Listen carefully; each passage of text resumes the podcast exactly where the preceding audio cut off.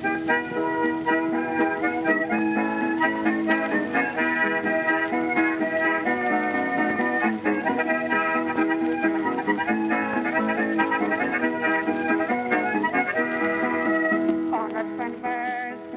hello, everyone, and welcome to Shot Reverse Shot. I'm Matt Risby. Uh, good evening, uh, or morning, or wherever you are, or whatever.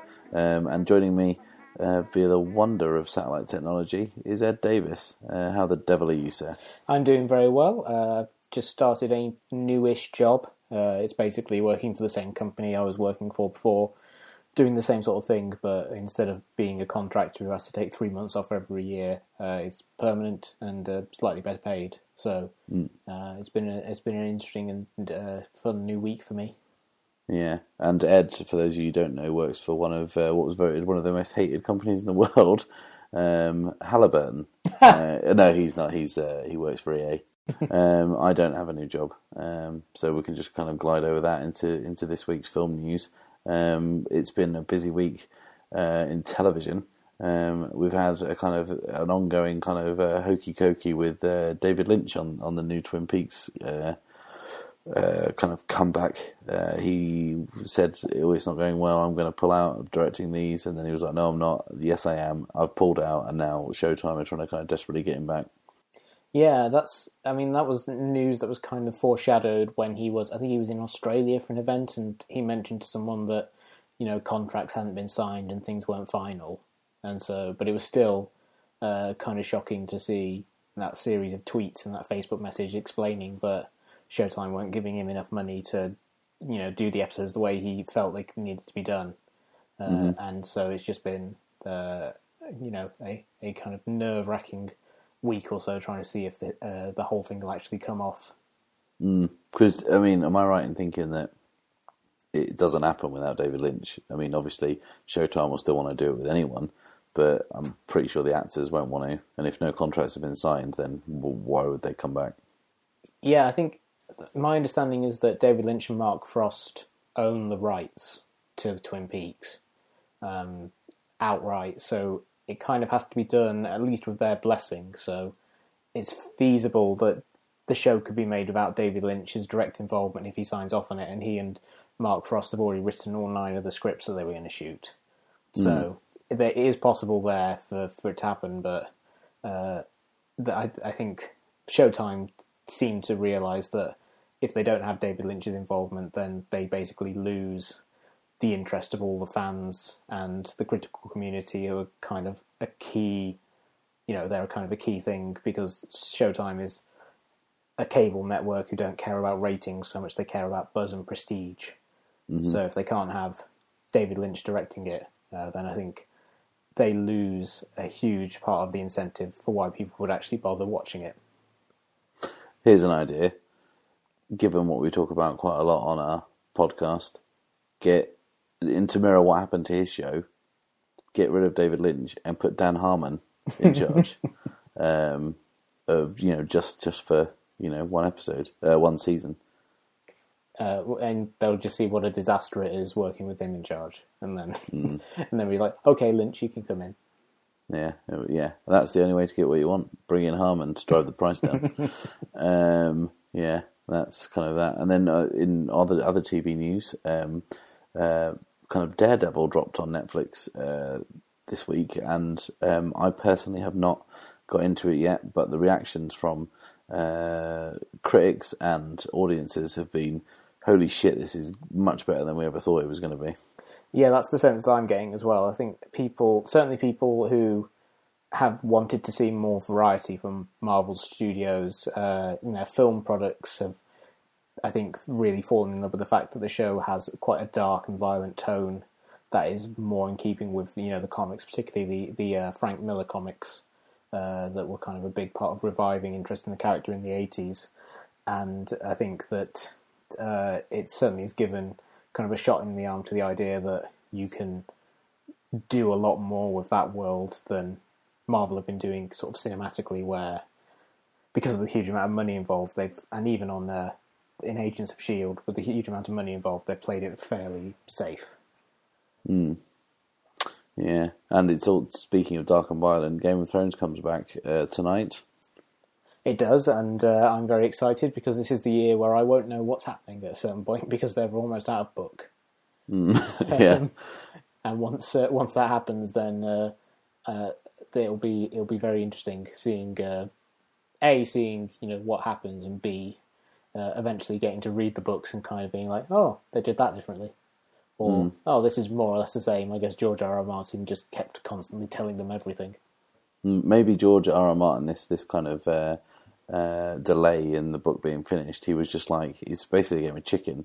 Like he's he's not actually got a book.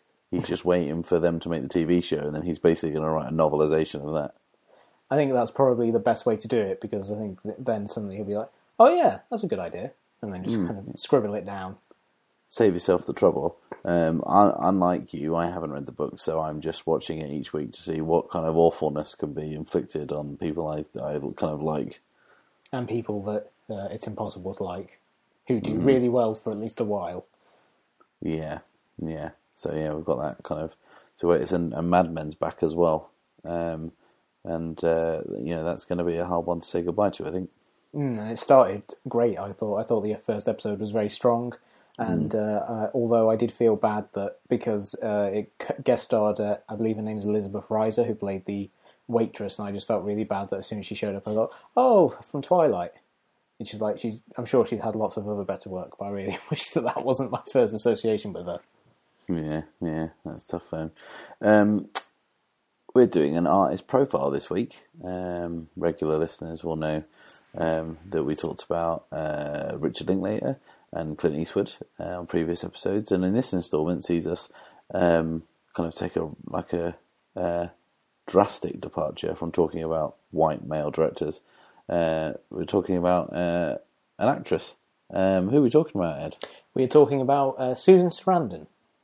And why on earth have we chosen to talk about Susan Sarandon? uh, because she's a great actress, and uh, I think one of the things that we really made us really want to talk about her was we realised that she cropped up um, fairly often on our alternate 100 last last year. I think she's probably in more of the films than any other performer, uh, or if not, she's certainly up there. And uh, I think she's a, a genuinely kind of iconic actress who I think maybe you know is is great, but maybe doesn't get as much attention as she deserves. Yeah, absolutely. Um, and we'll kind of use uh, talking about her career as a kind of jumping off point to talk about a lot of things. Um, a lot about kind of maybe gender politics in Hollywood, um, and you know probably depress you uh, at home because you know it, it's not a great state of affairs. But anyway, uh, we're going to start by talking about um, the film that was kind of a breakthrough, um, but also kind of falls into our category of um, kind of most successful and most successful by a considerable margin um, because it is the uh, kind of like hard to kill, impossible to end its cinematic run. Um, Rocky Horror Picture Show.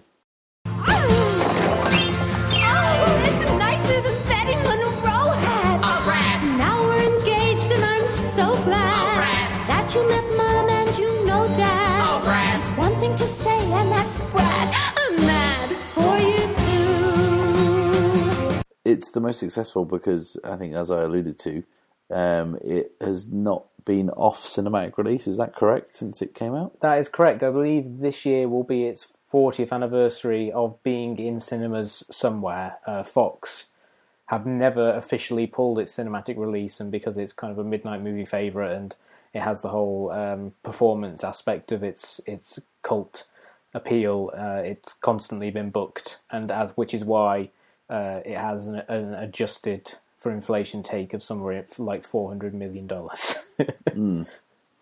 yeah, it's kind of crazy how that's done all right. And Richard O'Brien, uh, you know, had to do the Crystal Maze because he did make he made no money out of it somehow. I, I really don't know how you know that kind of injustice um, kind of was served upon him. That's terrible. But anyway, that's a side point. Well, you know, our Richard O'Brien artist profile is later in the year. um, but yeah, um, Susan Sarandon, she wasn't in the original cast uh, for the the kind of stage cast. Um, why do you think they kind of cast her in uh, the role of Janet? I think that she has a, you know, this was only a few years into her career, and I think if you look at some of the work she'd done before, like something like um, Joe with uh, Peter Boyle, or uh, the uh, the front page, the Billy Wilder film, which she was in the year before. Uh, she was someone who has a certain kind of all American girl quality to her, particularly in uh, particularly in the front page where she's starring in what is essentially kind of a period piece and a a uh, attempt to do kind of a 70s version of a screwball 30s comedy. Um, and I think that that quality, that idea of her having kind of a classical American beauty and this slightly, this kind of air of uh, naivete to her probably really appealed to uh, to the makers of the film because it does fit the idea of trying to make a uh, kind of homage slash parody of uh, films from the 50s. It's uh, unusual for like her kind of her breakthrough came when it did um, because she's kind of essentially the young starlet in, in that role, but she was kind of nearly thirty when when the film was made. Um, she'd kind of paid her dues quite a bit. She'd made a lot of smaller films, and some of the films you mentioned, she kind of spent time on a soap opera. Um, but the Rocky Horror Picture Show didn't immediately elevate her to kind of A list status, did it? No, but I think that that again is kind of plays into the the, the way the film's uh, success kind of grew over time. It was this cult success that a lot of people saw grad- gradually over the years. So I think that because she was so, she was kind of a key part of of this iconic film. It, it kind of grew over time rather than being kind of an out and out smash. But I think as the cult grew, that kind of raised her profile quite a bit. um, given that the the kind of unique chemistry of Rocky Horror Picture Show um, is so kind of like finely balanced between uh, kind of great songs, uh, kind of outrageous camp, and just kind of borderline lunacy. Um, what what does Sarandon bring to the mix? Uh, I think that she has the perfect balance of, you know, certainly in the early part of the film, such as uh, the song people have just heard, uh, uh, "Damn It, Janet." She has this kind of very wide-eyed, uh, very kind of small-time American, small-town American quality to her, where she does seem like the sort of characters you would get in, uh, you know, fifties teen dramas and comedies and things like that. Who just doesn't really understand anything about the world. But as the film goes along and as uh, kind of the spell of Frank-N-Furter falls over everyone, and they all start to give into their kind of uh, depraved desires in a very fun and uh, campy way. Uh, She kind of lets, you know, in stuff like something like uh, "Touch, Touch, Touch Me," she kind of lets that loose a bit more. I think that Yeah. that the her ability to be convincing in both those things is a, a key part to why uh, her role in the film works. Yeah, absolutely. Um, I'm a huge fan of Rocky Horror Picture Show. It's a film I kind of didn't see until kind of relatively recently for the first time. Um, but uh, that film is is great if you can kind of divorce yourself from uh, some of the tomfoolery that goes along with it. Yeah, I mean, you and I, uh, a couple of years ago, tried to do an episode about Withnail and I, um, which uh, Twice. yeah, well, yeah, it seemed to be yeah, completely cursed by technical failings, and we just decided not to even bother with it in the end. Um, but in, in that, um, we talked about how that film is a film that has been completely overshadowed by its cult, and how uh, you know the people who quote the lines and do the drinking games and stuff overshadows what is actually a very you know finely written and, and really nicely played uh, comedy and a dissection of a kind of poisonous friendship. But everyone just kind of wants to shout, "Bring me the finest wines in all of Christendom" and stuff like that. You know, uh, and I think the same thing for me. The same thing has happened with uh, Rocky Horror Picture Show, where I didn't see it for very many years because in my head it was just all about the kind of the nonsense of the, the live performances, which I know are, are you know are fun for people to perform, but I think they have that that effect of making it quite kind of uh, kind of imposing for people who haven't already seen the film, and ki- it, but it kind of makes you feel like so the only way I can see this film properly is if I have people like screaming lines and dan- dancing and drag in front of it, and so uh, it kind of has it just kind of has this uh, let this kind of wall around it that uh, took uh, a long time for me, basically up until this episode for me to kind of like say, okay, I'll watch Rocky Horror. Hmm. Yeah, it's I I, I kind of think that like the people who go and see the, especially the stage show, are kind of like so kind of fanatical about it um, that it makes it very kind of uh, intimidating to go to that as your first experience. And kind of everyone who's in there has kind of seen it probably thousands of well, no, not thousands of times, but you know they've seen it a lot and they know it kind of back to front. Um, so like I'm kind of quite pleased that the first time I watched it, and, you know, was kind of uh, you know, just with one other person just watching it and kind of enjoying it what it is. I didn't feel like I lost any of the uh, kind of excitement of it or the kind of luridness of it. Um, it still kind of strikes me every time I watch it. I'm surprised at just of how perverse that film is, and uh, yet how and you know still how good the songs are. Um, Yeah, for, for, Uh. I think for me, uh, something like Time Warp is kind of the film in microcosm where Time Warp in the you know the the context of the film is a kind of a funny, silly song, and then uh, and you know it, it's quite fun, even though uh, the delivery of the line "doing the time warp" really pisses me off. It's just such a horrible delivery. But like bec- that song has you know escaped and become bigger than the film in some ways, and it's kind of become this kind of garish uh, thing that people kind of embrace and sing, and you know that Spaced made jokes about. Um, and like that is kind of the same thing with the film because the film itself is you know a really funny comedy and a really well observed uh, kind of loving mocking or mockery of uh, cheesy sci-fi and horror but uh, it's become this like much bigger thing where you know you have to dress up and everything yeah, and hence why we're recording this podcast in kind of stockings and suspenders. well i mean we do that every week it is an audio medium Absolutely. So yeah, I mean that's by far uh, kind of, what's what's kind of nearer. Uh, like it's always going to be our most successful uh, film. What's kind of next on the list uh, i think the? I think the closest one after that is probably Enchanted, in which she plays the, the villain, the kind of evil queen, um, where which is even then it's like is there is literally like three hundred million dollars difference between the two of them, because I think the kind of roles she tends to gravitate towards are always uh, a lot kind of smaller scale, and you know she's not. Even though she's a jobbing actress who, who will take you know pretty much any role going because you know you need to eat, you need to work. Um, she hasn't reached that point in her career where she'll like play the mum in a Transformers movie or something. No, no, it can't be far off given they're making another Transformers film. Um, but yeah, um, in fact, I kind of read an interesting kind of interview with Susan Sarandon saying that she was kind of going going through kind of phases that she'd paid like three alcoholics in a row and kind of three people who died in a row, and kind of now it's going to get to the point where she's playing kind of grandma roles uh, for a bit because she is kind of uh, nearly seventy.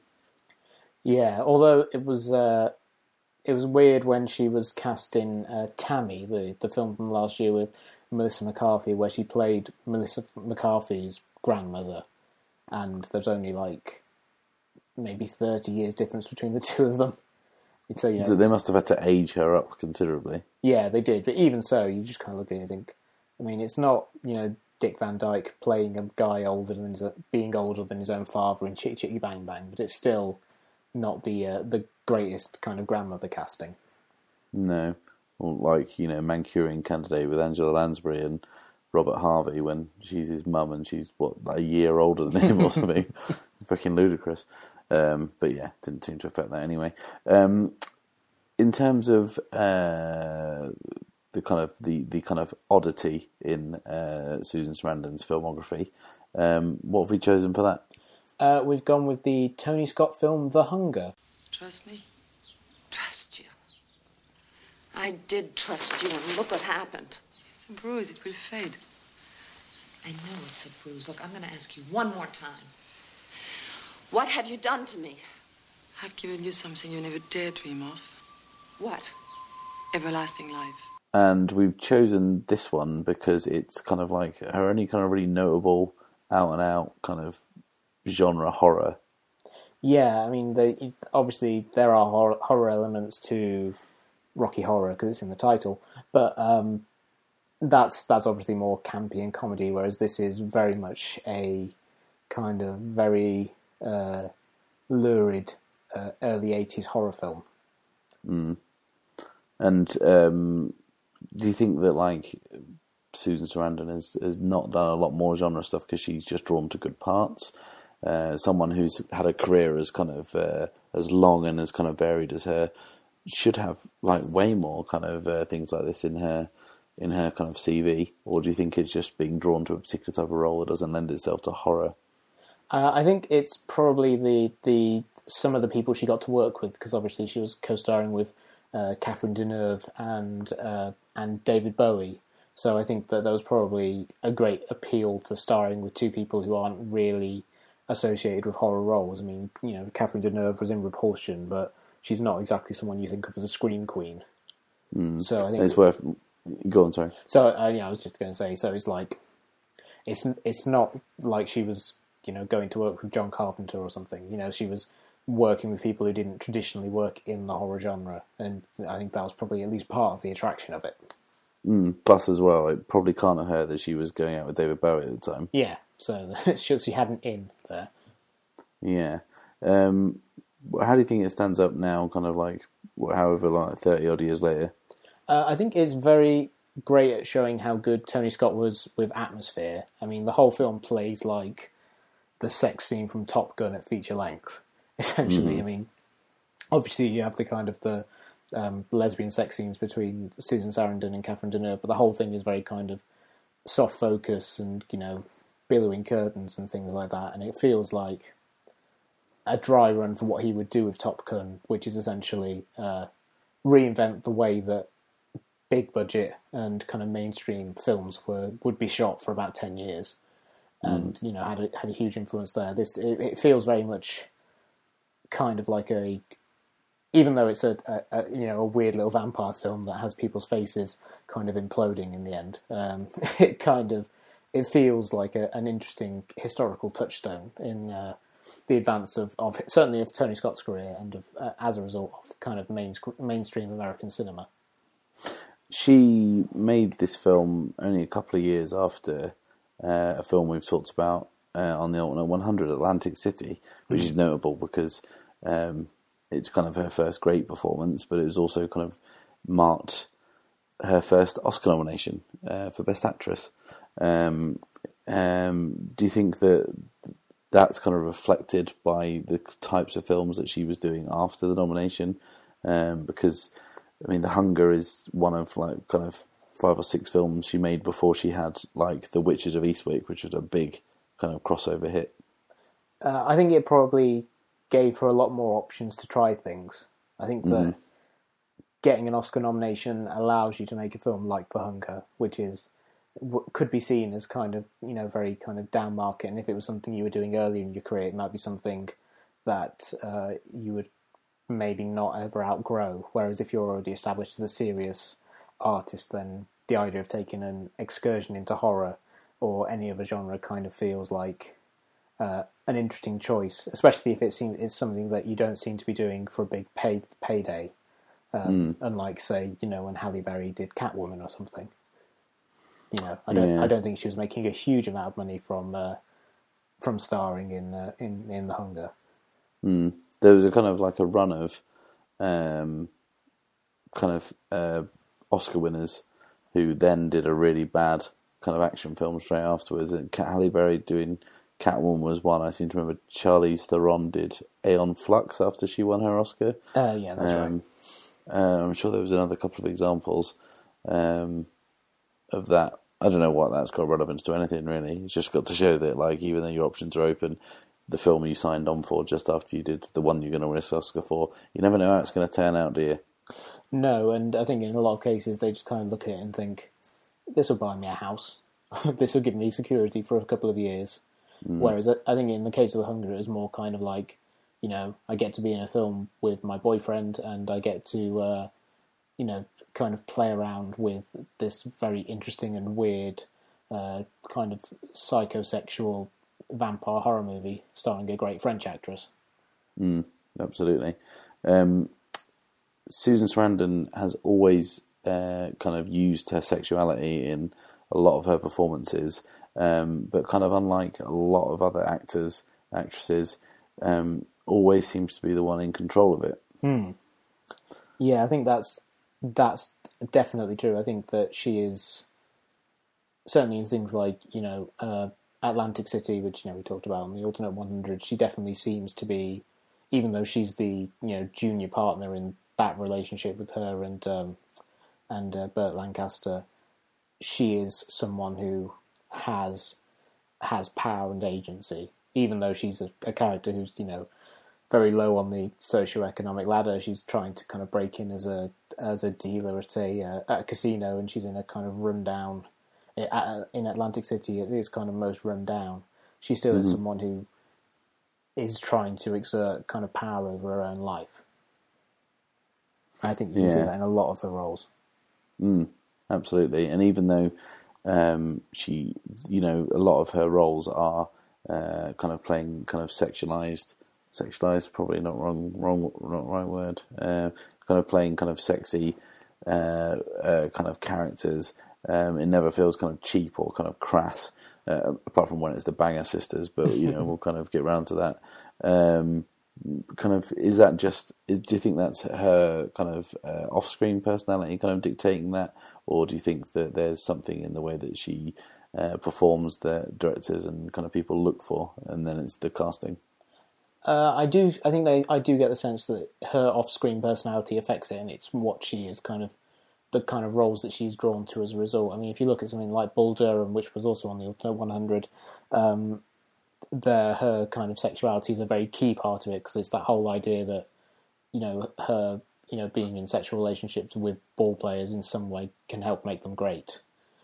Um, and I think, but then again, it's like she kind of chooses the ball players that she, you know, tries to help get make great, and also it comes from her own character as being someone who loves baseball and loves being part of the whole thing. So I, I think there you can definitely see kind of the strength of her personality enforcing it, uh, forcing itself onto the role. it's it's kind of uh, um, fascinating in, in kind of that context, Bull Durham, because or as written, um, that the character of Annie in Bull Durham, played by someone else and with the you know not quite as light a touch and uh, directorially, that is essentially could be re- read as uh, the you know the village bike essentially. You know the, the the the fan who, who sleeps with one baseball player a season um, in the hope that it will make them a good player, but it's something completely different, and and you kind of you don't see a lot of those roles for women. No, I think in certainly in kind of modern mainstream cinema, you know, the idea of sexuality and the idea of agency seem to be kind of divided. You know, characters are either there to be to have sex with char- with male characters, or they're there to kind of drive the plot. And in her case, there, and in a lot of her roles in the sort of the eighties and the nineties, those two things are kind of very uh, strongly intertwined. Um, I, I'm kind of surprised that like she's not had more of an influence on uh, kind of of uh, kind of other performances like that, and that so many uh, characters in other films that are kind of similar just go the other way and become you know two dimensional. Uh, kind of like fuck jars, basically. I- I do. It does make me wonder if it's kind of to do with again the fact that she seems to be someone who's very has a very clear sense of her own uh, of what she wants to bring to a role and the kind of role she wants to take. If it's the fact that she, you know, brings that out into the roles that she's assigned and she kind of helps shape them in that way, rather than you know people writing roles that fit her uh, those kind of skill sets that she brings to it. Um, because if it was a case that people were writing better roles so that she'd play them, then you'd expect to see better roles in general. Whereas I think it's probably more a case that a lot of the time she takes on a role and just improves it by her, you know, her uh, personality. And talking about personality, she is someone who is very vocal uh, about kind of, kind of political uh, persuasion and her kind of uh, her beliefs generally, um, as evidenced by the fact that she was in uh, Team America as as one of uh, uh, Hollywood's uh, liberal, elite. Um, uh, how much has that kind of uh, affected her um, her kind of career choices? given that uh, also twinned with the fact that for a long time she was in a relationship with Tim Robbins, and they were kind of between them uh, a kind of a liberal powerhouse couple. I think that probably affects the kind of roles she wants to take on. I think she'd probably she would be unlikely to take a role in a pro uh, a pro life drama, for example, or something that had a real kind of strong stance on that that didn't conform with her views. Um, but I think it probably also kind of limited her potential because she was a very outspoken star who wasn't kind of a huge box office draw in the same way that, say, you know, a George Clooney is someone who is very outspoken about his liberal beliefs, but you know, is kind of a huge, a huge, huge star who can get people in to see films. Um, I think that uh, in Hollywood, people's uh, opinion that people are allowed to spout their opinions as long as they're making people a lot of money, and then if uh, if they're spouting their opinions and they don't make people a lot of money, people just kind of look at them and say, "Well, uh, you know, I don't really think that you'll help me because a lot of you you just kind of rubbed up half the country the wrong way." We now have to regrettably talk about uh, Miss Sarandon's worst film, um, and we were kind of torn on this because like I say, she's had a very long career, a lot of kind of uh, entries on her filmography. Um, so we let um, the internet decide what her worst film was um, by going on Rotten Tomatoes, which is something that we do not condone. Uh, but in uh, this case, we kind of had to do it to kind of split a vote. Um, and what is uh, propping up the pile, Ed? Uh, it is the 2013 comedy, um, The Big Wedding. Well, it isn't. Oh Uh, one, two, three. It's like a convention. Donald Robert Griffin, what have you done? Oh my god. He's plastered. I'm sorry, sweetheart. I, I you know, we Oh my gosh. one minute we were sleeping, the next minute, boom, boom, chugga boom, boom, chugga boom, boom, boom. It's Excuse me? Um, I didn't see this, Ed, because uh, I didn't really want to. Sure. Um, you had to um, for for kind of like well, so I didn't have to basically. Um, tell us about it. Yeah, I was the sin eater for this one. I had to just go through it, so others don't have to. Um, uh, the the Big Wedding is an American remake of a French comedy, so you're already that's a warning sign straight away. In which uh, Diane Keaton and Robert De Niro at his laziest. Um, people have just heard a clip of him kind of pretending to be drunk, and basically that's how he sounds for the entire film. It's not actually apparent that he's drunk; he just sounds really sleepy for the entire two hours. Um, uh, they're, they're, uh, uh, Diane Keaton and him were married and they got divorced years before, and their uh, three kids, uh, played by Katherine Heigl, uh, Topher Grace, and uh, a young British actor whose name I've forgotten, I'll look up in a minute. Um, uh, you know, they've all kind of gone their separate ways and they don't really get on, but the young adopted son is getting married, so they kind of come together and uh, Ben Robert- Barnes. Ben Barnes, yeah, who uh, he's getting married. The his uh, his his fiance's family are from. No, sorry, his uh, his fiancee is Amanda Seyfried. His family are from Colombia. They're coming over. His mother, his his biological mother's very religious, and uh, so everyone has to pretend that Diane Keaton and Robert De Niro are still married. So Susan Sarandon, who is Robert De Niro's uh, current wife, uh, has to kind of like step aside, and she drives away from the film half an hour in. And I really, really hoped that she wouldn't have to come back and suffer through more of it. Uh, but she does, and it's terrible. It's a really awful farce. It's not very funny. It's very poorly staged and paced. Some of the plot points are ridiculous and stupid, such as the fact that Topher Grace is a nearly 30 year old virgin doctor who everyone is uh, madly in love with, and catherine Heigl makes jokes about him having a huge dick, even though they're brother and sister. Um, Katherine Heigl, uh, the the big kind of mystery is like Katherine Heigl hates babies, and she's broken up with her husband, but uh, she like froze up at various points throughout the film, and like it's like, oh, I bet she's pregnant. I bet that's going to get revealed at some point, and the film plays it like a big mystery until an hour and eight minutes in, even though it's immediately apparent from literally the first time she shows up on screen, and like the whole film is just so horribly misguided and awful that um, I spent a good portion of it rolling on the floor and screaming. just because like I just kind of looked and it was like this has got another half an hour to go. I need to do something to distract myself from this horrible film. Um, I really want to see this now. it sounds fucking amazing.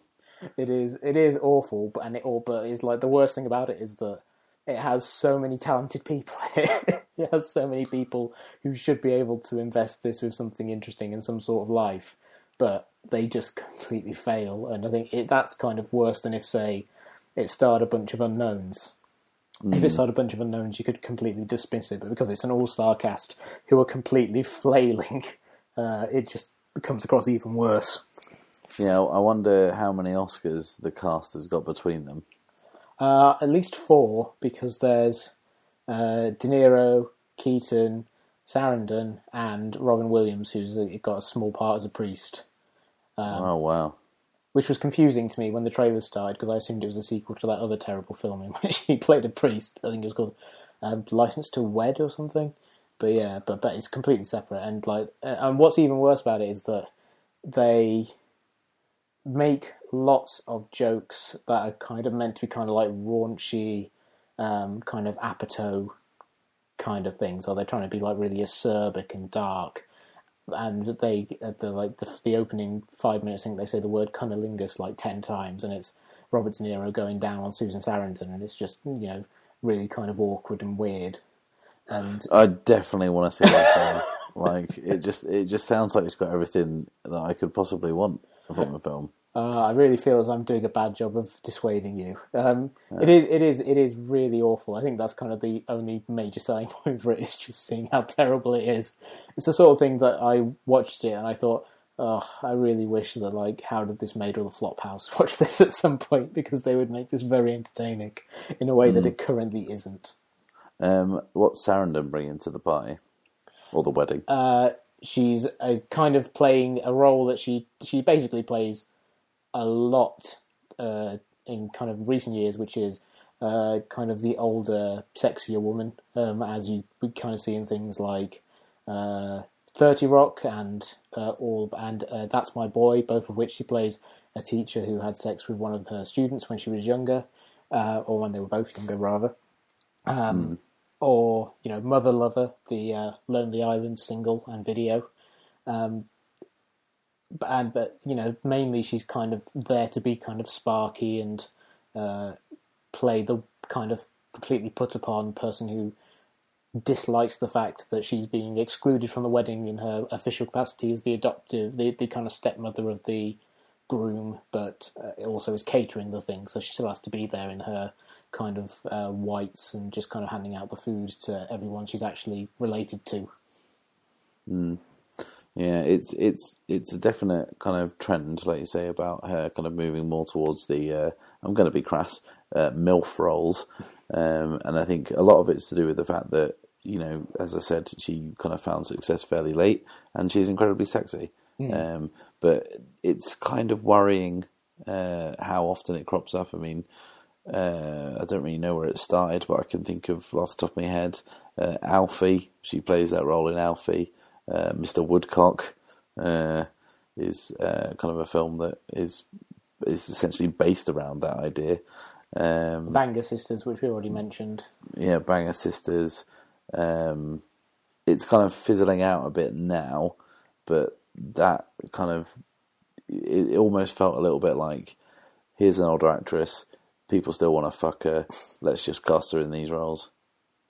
I do, yeah, that probably is a big part of it. I also think that of the kind of two roles they're offered to older women in Hollywood, um, which is like grandmothers and MILFs, as we've said, um, that's probably the one that gives you a lot more to do.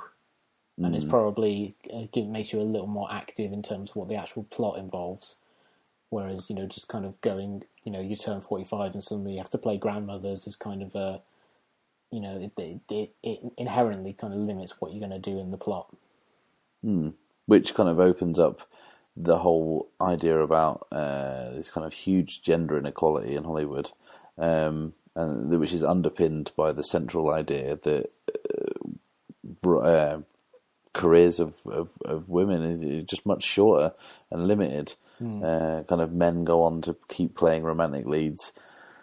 You know, way you know when they're way past their kind of uh, uh, uh, kind of prime, I guess, um, and then just get cast against uh, like younger women kind of continually.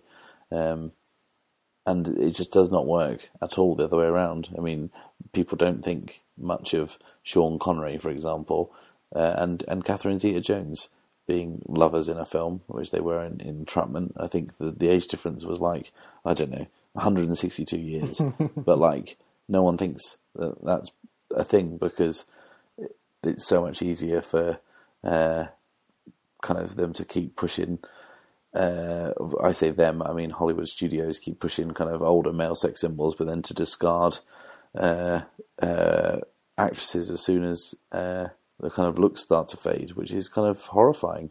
Mm, It, it does kind of make me wonder if her shift towards playing those kind of roles, um, you know, part of it's probably just again financial working actress. She's got to try and you know take the roles that come her way.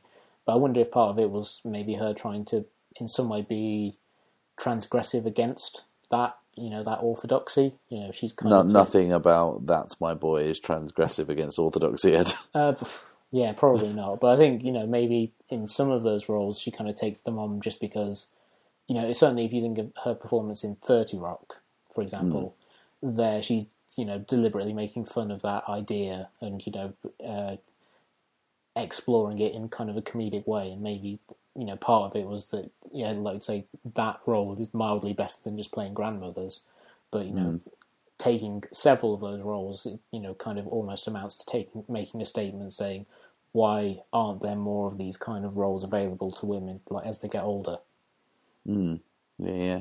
But can we think of any other? Um, Because I mean, you you could probably like look at a, a decade's worth of actors and say they're still working now, or kind of that they've continued. But then look at a decade's worth of actresses, and it's kind of depressing how how many kind of fall away. Think about like the seventies, which is, as everyone knows, a, a kind of period that we, you know, love. Um, and think about the actors that came out of that, and you know how much longer they kept working for. And think about the actresses. Think about people like Faye Dunaway, whose career You know, she's still alive. She's still a great actress, and you know, she's just kind of like cast cast aside. And Dyan Cannon, um, Sally Field kept working.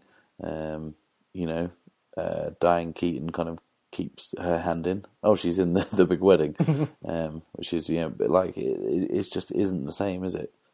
Mm, and also, I think in a lot of cases, certainly a case of like Diane Keaton, she once she reached a certain age, she just basically kept she has kept playing the same role over and over again, which is Annie Hall getting progressively older.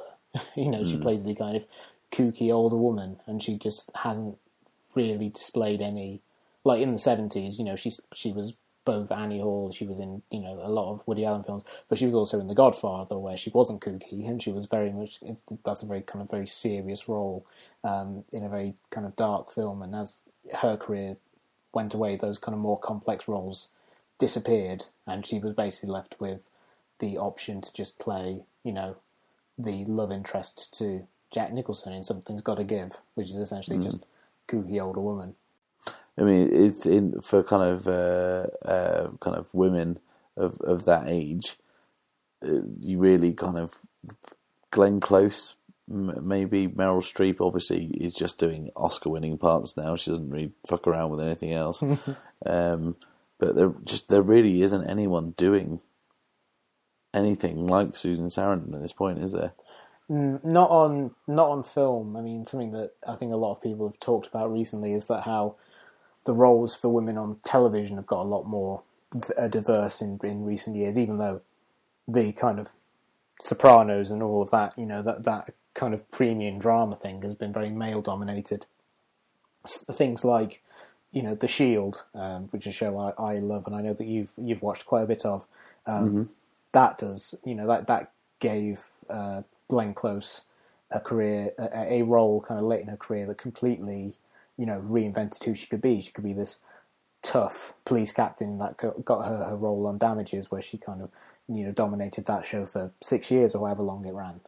Um, I think that there's a lot more potential for those sort of roles on television, uh, whereas film has continued to you know just kind of abandon actresses once they get to a certain point, or uh, forces them into you know maybe two or three different roles.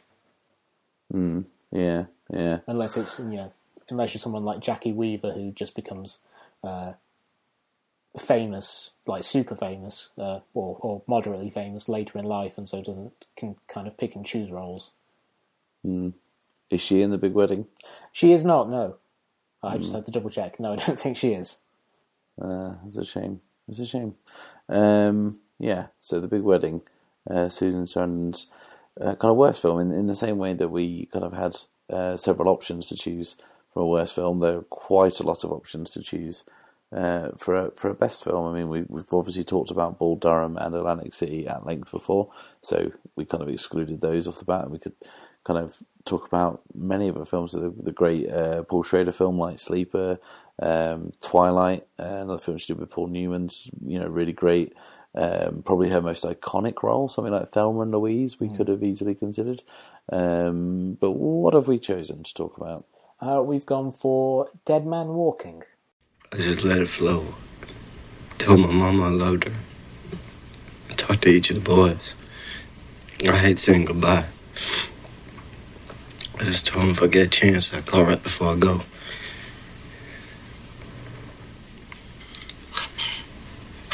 What is it? My mom kept saying it was that Vitello. I should. She always regret that I got involved with him. I, I didn't want to thinking that. It was something that you said. I could have walked away. I didn't.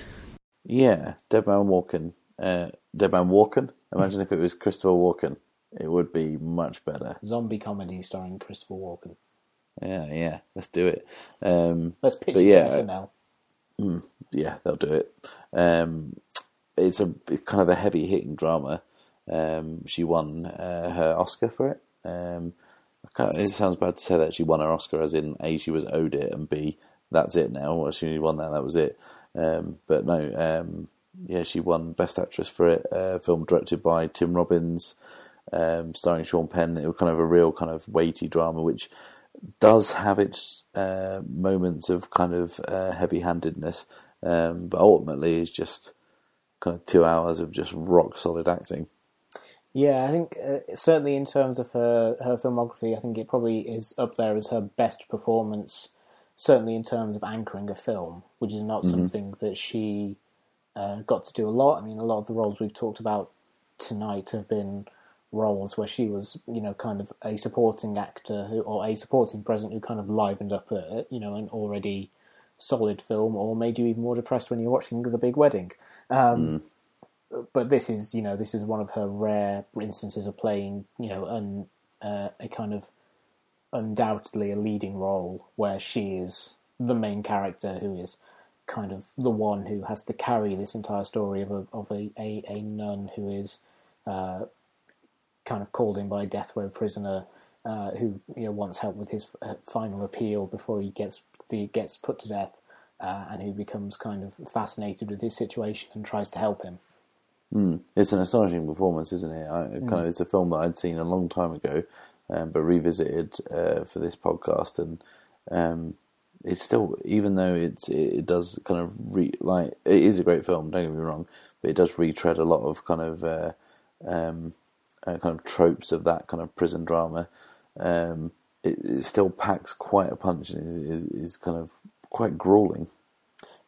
I think a large part of that is she does a really good job of making you believe that that character would be would want to help this guy, even though he's accused of doing a terrible thing, and he, even though she goes in assuming the worst about him. Um, And even as the characters around her start to kind of wonder what the hell she's doing, trying to uh, help this guy who to all the world looks like a complete monster, um, I think she sells the idea of someone who kind of fervently believes that there is good in you know everyone. And it's the, is the total opposite of the roles we've been talking about. Is a woman who's um, in the, obviously we, they talk about it in the film. She's she's never had a sexual relationship with anyone, um, never had any kind of physical intimacy with anyone, um, and that is not something you would instantly uh, um, kind of attach to someone who has had like roles kind of well I mean it wasn't that long after Bull Durham that she made that film um, which kind of shows her kind of like uh, just not be afraid to do something completely opposite of what she's doing. And I don't mean uh, that this kind of trend of uglying up for a role. It's just going against completely what has kind of got you where you are. Yeah, and I think uh, at least in part it probably was to do with the fact that you know she was she had been in a relationship with Tim Robbins for a long time, so I think was probably a great deal of trust involved there in in her trusting that he would you know provide a role that she could do well, and him trusting that you know she would be she had it within her to go against you know pretty much all of the instincts that she developed over time. Yeah, and where do you think it stands now? Kind of looking back at it uh, in, in her whole career, is that is that what's going to define her? As much as we say it's kind of her probably her best straight up performance, uh, do you think that'll define her, or do you think something like Thelma and Louise, uh, something that's a bit more kind of accessible and light, might? Uh, I think, yeah, I think she'll probably be remembered more for the kind of the Thelma Louises of her career than for Dead Man Walking, just because I think at this point it feels like Dead Man Walking has maybe not been forgotten, but it's definitely not a film that people talk about a huge amount. Um, it's it's kind of notable for being this kind of Oscar powerhouse at the time and something of a hit, but it's not. It doesn't have that kind of icon iconic quality of, you know, when Thelma and Louise came out, everyone was doing parodies of it. You know, like Wayne's World pretty much ended with a parody of it. Um, things like uh, Animaniacs did parodies of it. It was a thing that, even though it wasn't a film that made a huge kind of commercial impact, it was it had kind of shockwaves going throughout the culture, and it became uh, you know kind of the shorthand. Everyone knew, even if you hadn't seen Thelma and Louise, even if like me you were six, you knew what Thelma and Louise was. Um, You know, I think that that is is something that's kind of going to reverberate throughout the culture, um, as will Rocky Horror, just because uh, it will keep playing in cinemas until the heat death of the universe. Absolutely. Um, and when it does, there'll just be there'll be just like people laying on the floor in a mansion taken off into space. that is kind of how it will end. Um, how depressed are you at the state of uh, kind of gender inequality in, in especially Hollywood? Uh, pretty much always depressed by it. It's a terrible thing. Um, I don't know if um, you've been reading. I know that you, you read the Dissolve every so often. Um, they have a uh, a weekly feature basically about uh, how how was kind of the film world, world treating women uh, in any given week, and uh, it's always very entertaining because it's written by um, Rachel Handler, who is their their news editor, who's like very very funny and um, kind of very staunchly feminist and interesting writer. But it's always really depressing because uh, pretty much every week there's just stories of you know. Uh, female directors not getting work, even though there's a lot of them in the Directors Guild. Um, lack of representation. There's just lots of uh, horribly depressing things going on all the time. Yeah, it's kind of embarrassing, isn't it? It's, I mean, yeah, it's it's it's kind of like the all the things you, that you have a problem with in society are kind of like amplified when it comes to uh, uh, the kind of the, the movie business because that's the kind of prism we're viewing it through. Like uh, Will Smith, who I think has almost never had a white romantic interest in any of his films, even though Until recently, yeah, until he- he, the focus is, but then the, the fact that that's a big deal is just depressing. yeah, and the fact that he had to do it in a film that was made for for him a lower budget, and that was kind of him explicitly kind of moving away from blockbuster roles into kind of more uh, kind of low key drama, uh, uh, dramatic comedies.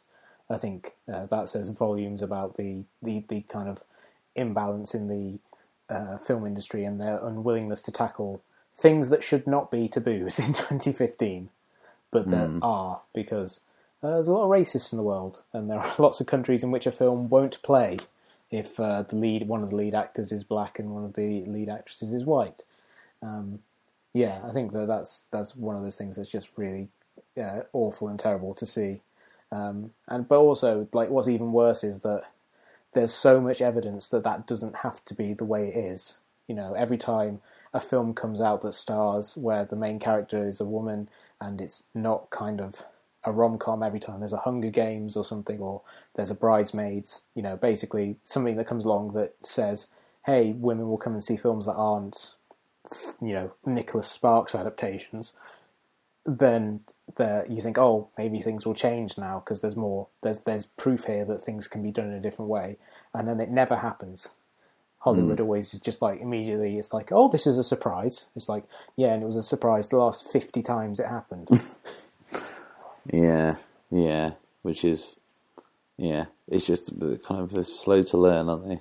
Mm, and, and you know the fact that we're going to be what 15 Marvel films deep before we get Captain Marvel, where you know there's a, the main character is a woman, and apparently you can't have Black Widow, even though she's basically the co leading uh, the Winter Soldier. She can't have a film on her own. You know, it just kind of reinforces these things. Yeah, that's depressing. Really depressing. Um, and what a note to leave you on, uh, dear listeners. Um, kind of just sit there, kind of like gazing into the distance, kind of just horrified by uh, the you know the, the times we live in, where you know Michael Bay can introduce all his female characters in his films with a close up of their bottom, um, and you know not have to worry about what they're saying or doing. Um, let's just do that um, four times in a row, four times. Um, just think about that, and uh, you know, cry to yourself. Pretty bad. Um, we're doing something next week, and, and, and kind of uh, not next week, next uh, artist profile we're doing. Um, we are kind of uh, continuing to make good on our promise of not featuring exclusively white males. Um, who are we talking about next time, Ed? Uh, we're going to be talking about Ang Lee. Yes, um, which should be a fascinating um, episode. He says optimistically, um, just generally due to the fact that he's, you know, made masterpieces in uh, two different countries, and two different languages, uh, mainly by working with the same people, which is kind of weird. Um, and he's also made some really fucking strange films. Yeah, and he has also um, very rarely worked in the same genre more than once. Yes, Uh, he's he's someone who's kind of bounced around from doing everything from kind of literary adaptations to comic book movies to uh, kind of very small scale dramas. Two massive uh, martial arts feasts. Yeah, so yeah, it should be an interesting one. He's a, uh, a genre spanner. He spans the genres. um, yes, so uh, that'll be the next one. Um, we'll be back next week though with a kind of regular episode. Um, so until then, it's goodbye from me And it's goodbye from me. and goodbye from me.